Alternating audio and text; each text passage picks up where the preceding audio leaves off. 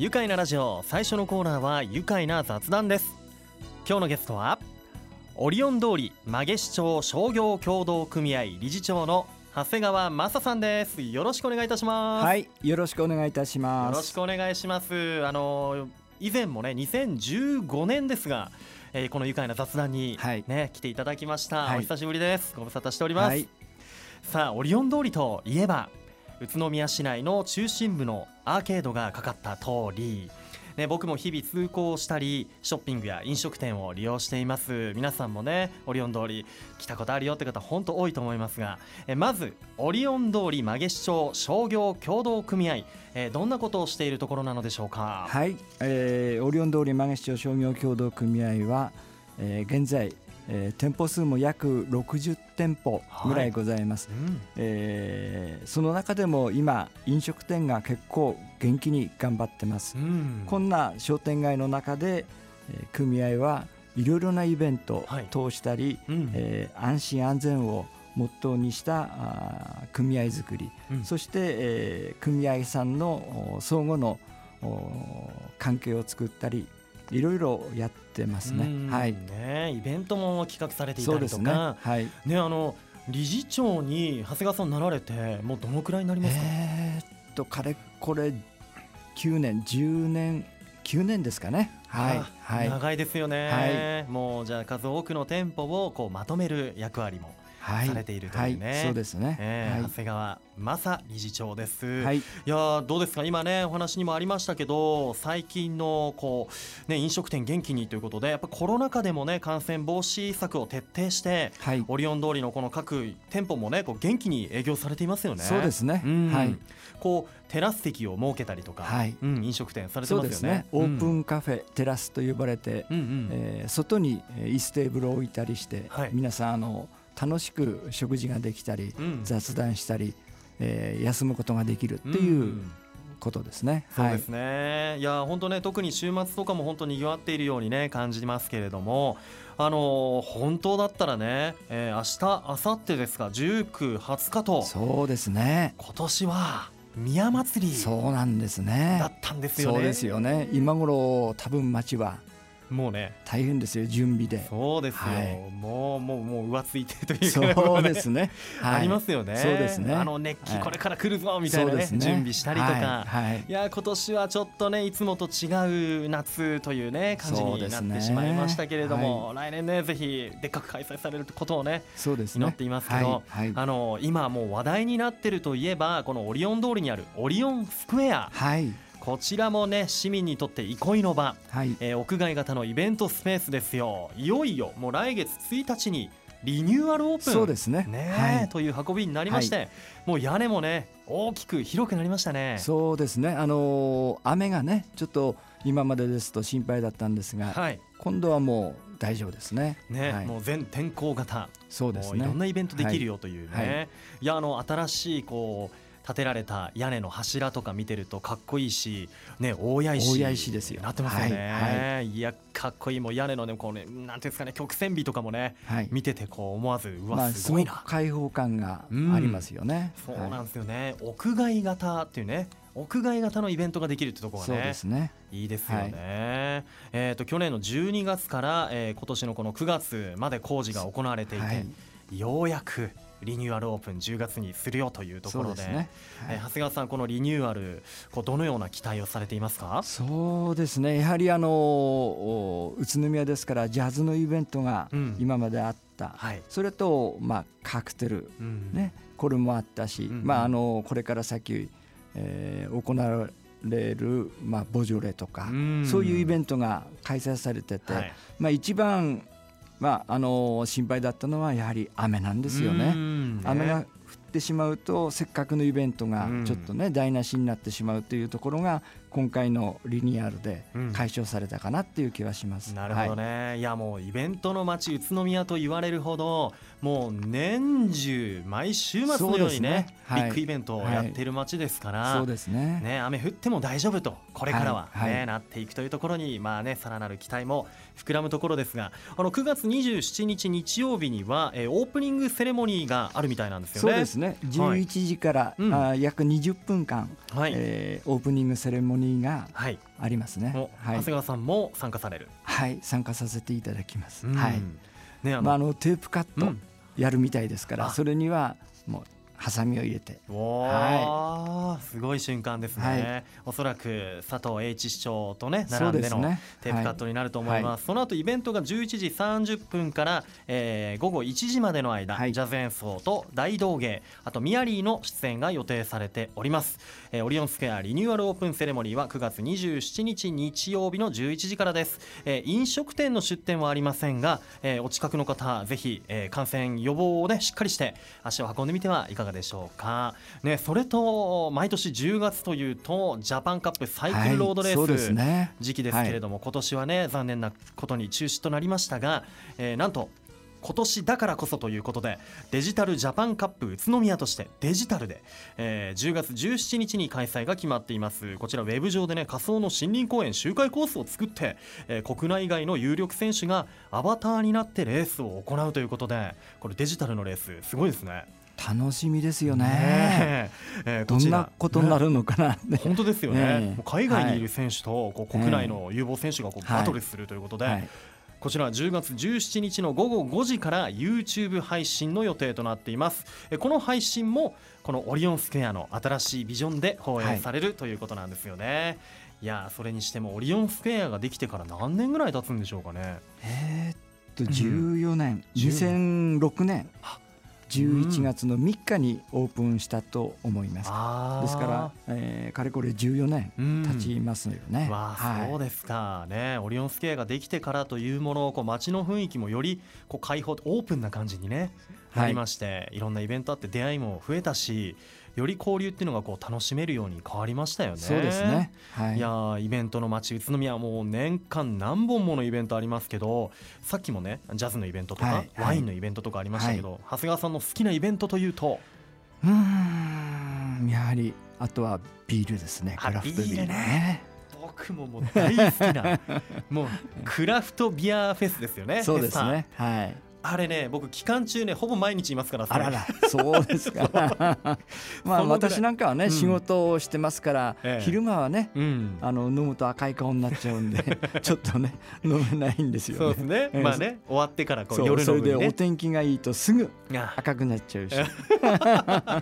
そうなんですよね、はいはい、いやもったねそういうねあのー、本当いいイベントっていうのがたくさんあるので、はい、また開催されるようになってもらいたいしあのー、これからもねこう訪れる皆さんに愛される場所にオリオンスクエアなってもらいたいと思いますが、はい、今後イベント再スタートの予定なんですね。そうですね。まずあのー、10月の31日えー、ちょうど1974年から行われてます、はい。うん、ミヤジャズインが今回は、えー、10月の31日に開催されます。うん、ななかなかねイベントなかったですからね、うん、そうですね、はい、ようやくここで再スタートになるというミヤジャズインは10月31日。それと11月の1日2日間行われます、はい、なるほど。もう47年もの歴史のあるジャズのイベント、はい。いやー本当ねそういうイベントもはじめこれからもねたくさんオリアンスクエア通いたいですよね。そうですね、うん、まあよろしくお願いいたします。ぜひぜひ、はい、それでは愉快な雑談ここで一旦ブレイクしましょう。オリオン通りっていいよね長谷川さん。はい。あのー、今ね、えー、鳴上さんのオリオン通り、うん、今あのー、ちょこっと使ってるのが、はい、えー、私どもの商店街の中のまあご婦人、うん、えー、マダムスがコーラスグループ作りまして、はい、オリオン通りっていいよねって言った後にいいよねってこう女性のコーラス隊が入れてるバージョンを今使ってます。はい、そうなんですね、はい、ニューバージョンが完成したとね。そうですね。いうことで、はい、あの宇都宮市の大通り沿いにあるバンバービジョンで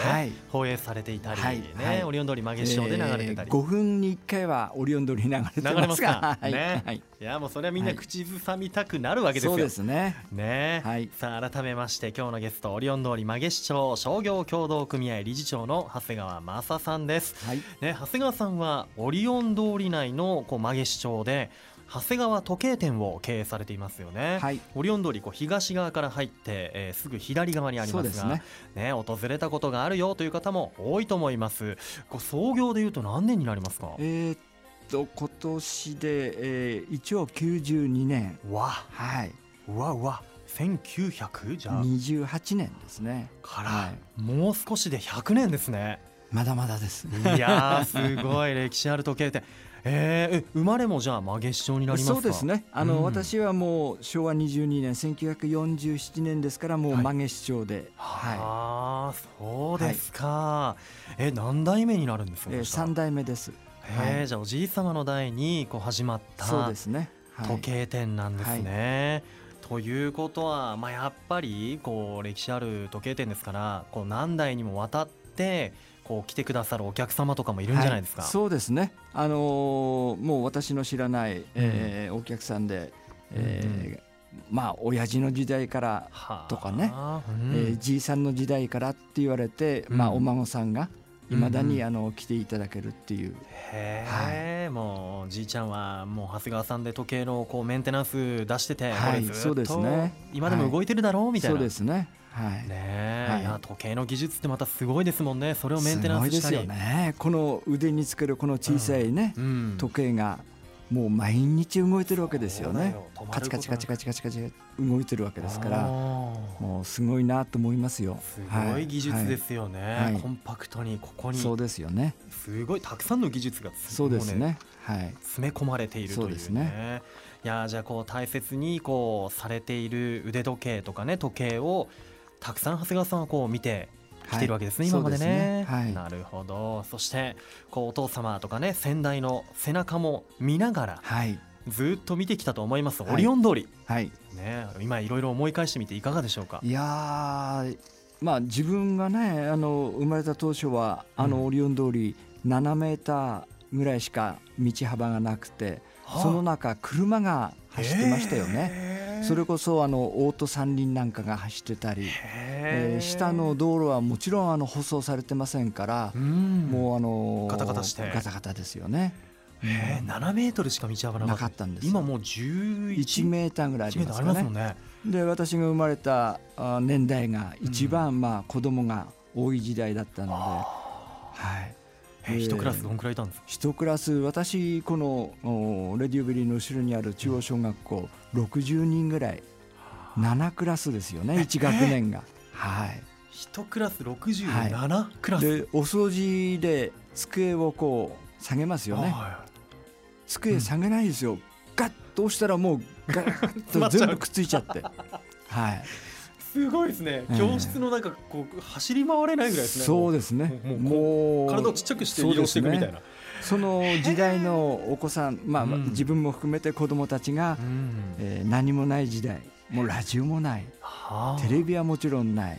こんな時代を、まあ、あの街の中に出てきて過ごしたわけですよね。えこの何バンバとかマギシャあたりを？もうあの界隈を、まあ、バンバブラブラでバンブラって言われたんですよ。はい。ああバンブラしてたんですねそうです。ね。はい。ですからもうもちろんあの自分もあの夕食終わると親に連れられて、あの辺のまあ昔映画館があったり中見世っていうのがありましたから、中見世覗いたり映画館のまあプロマイド、まあ写真ですよね、それをまあ見たりして、えブラブラ夕沈みしながら歩いた思いがもうありますよね。まあなんか、粋な感じがしますよね。ねまたこうキラキラして見えたんでしょうね。はい、当時の思い出もこう色濃くこう、ね、心の中に残ってたりするんでしょうね。そうですね。わあ、もう今のねオリオン通りもいいですけど当時のオリオン通りもまたね今とはまたことちょっと違うそうですね。雰囲気だったり、ね、もうその頃から昭和27年ぐらいには結構あの七夕も盛んになってきてましたからね。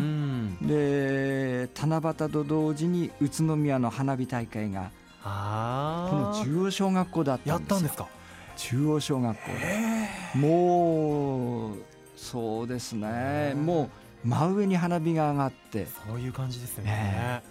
そして学校の壁を使って仕掛け花火っていうのが、学校の壁ですからね。そこで鯉の滝登りとかバーッってやったのを覚えてますよね。わ楽しそう、はい、うわじゃもう、で私らは、まあ、あのまあ、屋上っていうか、うんうん、物干しっていうところに上がって、うん、えー、寝て上を見ると花火が見えたそうです。で下はもう、えー、七夕？でものすごい賑わいですよね。うわ楽しそうだなそうですよね。ねで、はい、こう毎晩ね夕食後にバンブラをバンブラ。ね、はい、するってそこでまた友達と会っちゃったりしてね、はい、そうですよね。いいですね、はい、そういう時代もどうですか？こう近年のオリオン通りもまたねこう名曲もね生まれてきました、はい、2004年でしたか？はい、うん、斉藤和義さんと浜崎隆さんの「オリオン通り、ね。後ろでねこの曲も名曲で、はい、で。すよね。えー、なんか当時は、えー、浜崎隆さんと斉藤和義さんはこのこの曲を歌いにオリオン通りに来てた。そうなんですよ。はい。それ見たんですか、うん、見ました。もちろんあのまあ司会進行は、うん、えー、アナウンサーさんがやっていただいて途中こうご挨拶させていただいたり。当時、うん、えー、まだ宇都宮の市長だった福田富和。今の現在知事ですけど、うん、あの方がやはり一緒に来ていただいて。でオリオン通りの PR と、まあ、浜崎さん、えー、斉藤さんを激励してくれて。はい。はいあの二人も本当にこうオリオン通りのゆかりある二人なんですよね。ね彼のお話後であの聞いたお話、うん、お二人から聞いたら、えー、あそこに新生堂っていう、うん、えー、本屋さんと CD ショップと楽器屋さんがあって。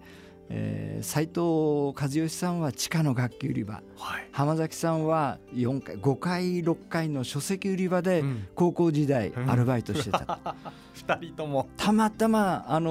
ー、地方で、うん、えー、会った時に栃木なんだってねっていう話から、うん、え何？新生堂いたの、うん、俺5回お俺4、えー、地下の楽器売り場にいたよっていう話になってえ曲一曲っていうのがこの曲みたいですよね。なるほど、はい、いや運命的なね。そうですね、まあ、そこで同じこう、まあ、空間でね。そうですね。その当時は知らなかったけど、はい、アルバイトをしてそうです、ね、過ごしていた2人がこの曲を歌ってるってなんかね,、ね。きますね。え